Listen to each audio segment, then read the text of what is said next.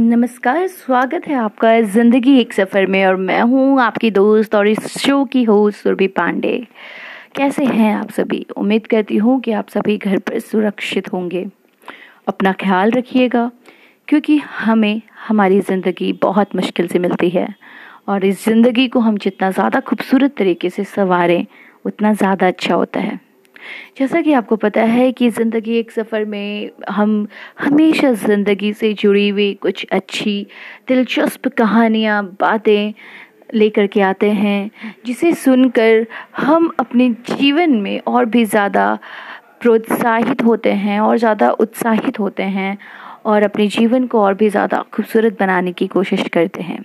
तो चलिए आज की आज जो बात होगी, वो एक ख़ास कहानी उस कहानी से प्रेरित है, जिसे सुनकर आप भी बहुत कुछ सीखेंगे और बहुत कुछ समझेंगे। बस उम्मीद करती हूँ कि आपको ये एपिसोड पसंद आएगा। अगर आपको ये एपिसोड पसंद आए तो आप इसे ज़्यादा से ज़्यादा लाइक करें शेयर करें और अपने परिवार वालों के साथ साझा करना ना भूलें। आप बच्चों को भी ये कहानी ज़रूर सुनाएँ, क्योंकि आज की ये जो कहानी है, ये कहानी आपने सुनी तो होगी बहुत बार, बहुत लोगों के मुँह से। लेकिन आज इस कहानी के सार के ज़रिए हम आपको एक बहुत बड़ी बात समझाने की कोशिश करेंगे कि किस तरह से आप अपनी इस छोटी सी कहानी के ज़रिए, जो इस कहानी में समझाने की कोशिश की गई है, आप इसको समझ करके अपनी ज़िंदगी को बेदाग और सुगंधित बना सकते हैं। आपने बहुत सारे लोगों को, बूढ़े पुराने लोगों को कहते हुए सुना होगा कि जैसी संगत वैसी रंगत। जी हाँ जैसा हम अपनी संगति रखते हैं, जैसे लोगों के साथ हम उठते बैठते हैं, ठीक वैसा ही हम भी बन जाते हैं। अगर हम अच्छे लोगों के साथ उठते बैठते हैं, हमारी दोस्ती अच्छी होती है, हमारे फ्रेंड सर्कल अच्छे होते हैं तो हम आगे बढ़ते हैं, अच्छे काम करते हैं और हमारा जीवन हमेशा सुगंधित रहता है। लेकिन यही अगर हम बुरे लोगों के साथ बैठते हैं, उठते हैं तो कब हम बुरी चीज़ें सीख लेते हैं? कब हम उनमें लिप्त हो जाते हैं, ये हमें खुद भी नहीं पता चलता। तो चलिए, आज की ये कहानी जो है, वो एक ऐसे बाप की है जो मरने वाला है, लेकिन मरते मरते वो अपने बेटे को अच्छे बुरे में फ़र्क करना सिखा देता है। तो आइए सुनते हैं इस कहानी को, एक छोटी सी कहानी को, जिसे लिखा है सुभाष बुढ़ावन वाला जी ने। और इसे मैं सुनाने जा रही हूँ। इस कहानी में बाप किस तरह से अपने बेटे को अच्छी संगत करने के लिए प्रेरित करता है, ये हम जानेंगे। तो चलिए शुरू करते हैं। ये तब की बात है जब हकीम लुकमान मरनासन पे थे। एक बाप है जिसका नाम हकीम लुकमान है। और वो मरने की स्थिति पे है। मतलब कभी भी इसकी साँसें जा सकती है।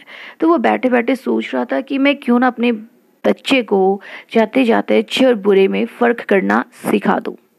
तो एक दिन उसने अपने बेटे को पास बुलाया और धूपदान की ओर इशारा किया।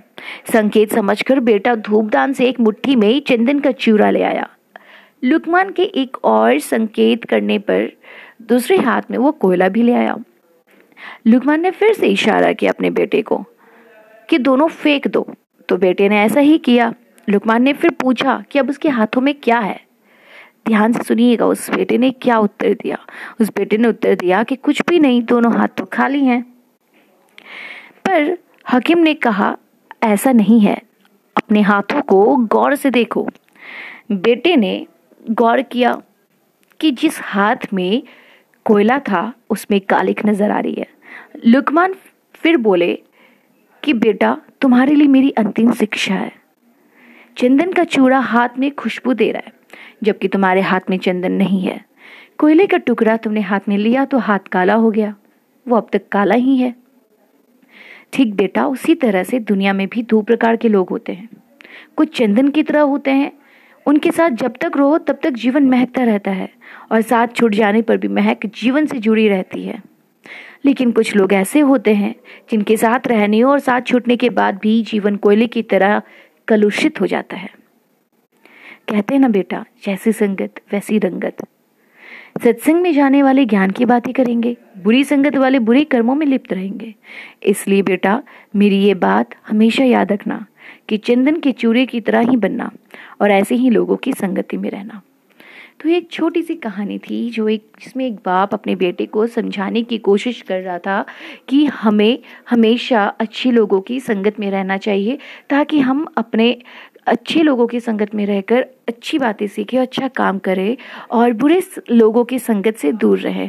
क्योंकि अगर हम बुरे लोगों की संगत में रहते हैं तो कब हम बुरे काम करने लग जाते हैं, कब हम बुरे आदतों से लिप्त हो जाते हैं, हमें पता नहीं चलता। तो उम्मीद करती हूँ कि आप भी इस कहानी को समझे होंगे, अपने बच्चों को भी इस कहानी को सुनाएँ तो ताकि आप खुद भी और अपने बच्चों को भी इस बुरी संगतों से दूर रखें, ताकि आपके बच्चे भी अच्छे दोस्तों की संगत में रहें, ताकि वो अपने जीवन को कलुषित होने से बचा सकें और अपने जीवन को अच्छे कामों के द्वारा सुगंधित कर सकें। तो उम्मीद करती हूँ कि आपको ये कहानी ज़रूर पसंद आई होगी, और तो इस कहानी से हमें यही शिक्षा मिलती है कि हमें अपने जीवन को हमेशा अच्छे कामों के द्वारा महकाते रहना चाहिए, सुगंधित करते रहना चाहिए और ये तभी संभव है जब हम अपने आसपास अच्छे लोगों को रखें और बुरे लोगों से दूर रहें। तो चलिए फिर ज़िंदगी के सफ़र में एक नई कहानी को लेकर के कुछ नई बातें, लेकर के कुछ अनकही सुनी हुई सी बातें, कुछ कही अनकही सी बातें, लेकर के फिर से सुरभि पांडे आप सभी के सामने हाजिर हो जाएगी। फ़िलहाल के लिए दीजिए इजाज़त। फिर से मिलेगी सुरभि पांडे नेक्स्ट एपिसोड में आपके लिए। तब तक के लिए रखिए अपना ख्याल। बाय टेक केयर घर पे ही रहे, सुरक्षित रहे। जय हिंद गुड नाइट शब्बा खैर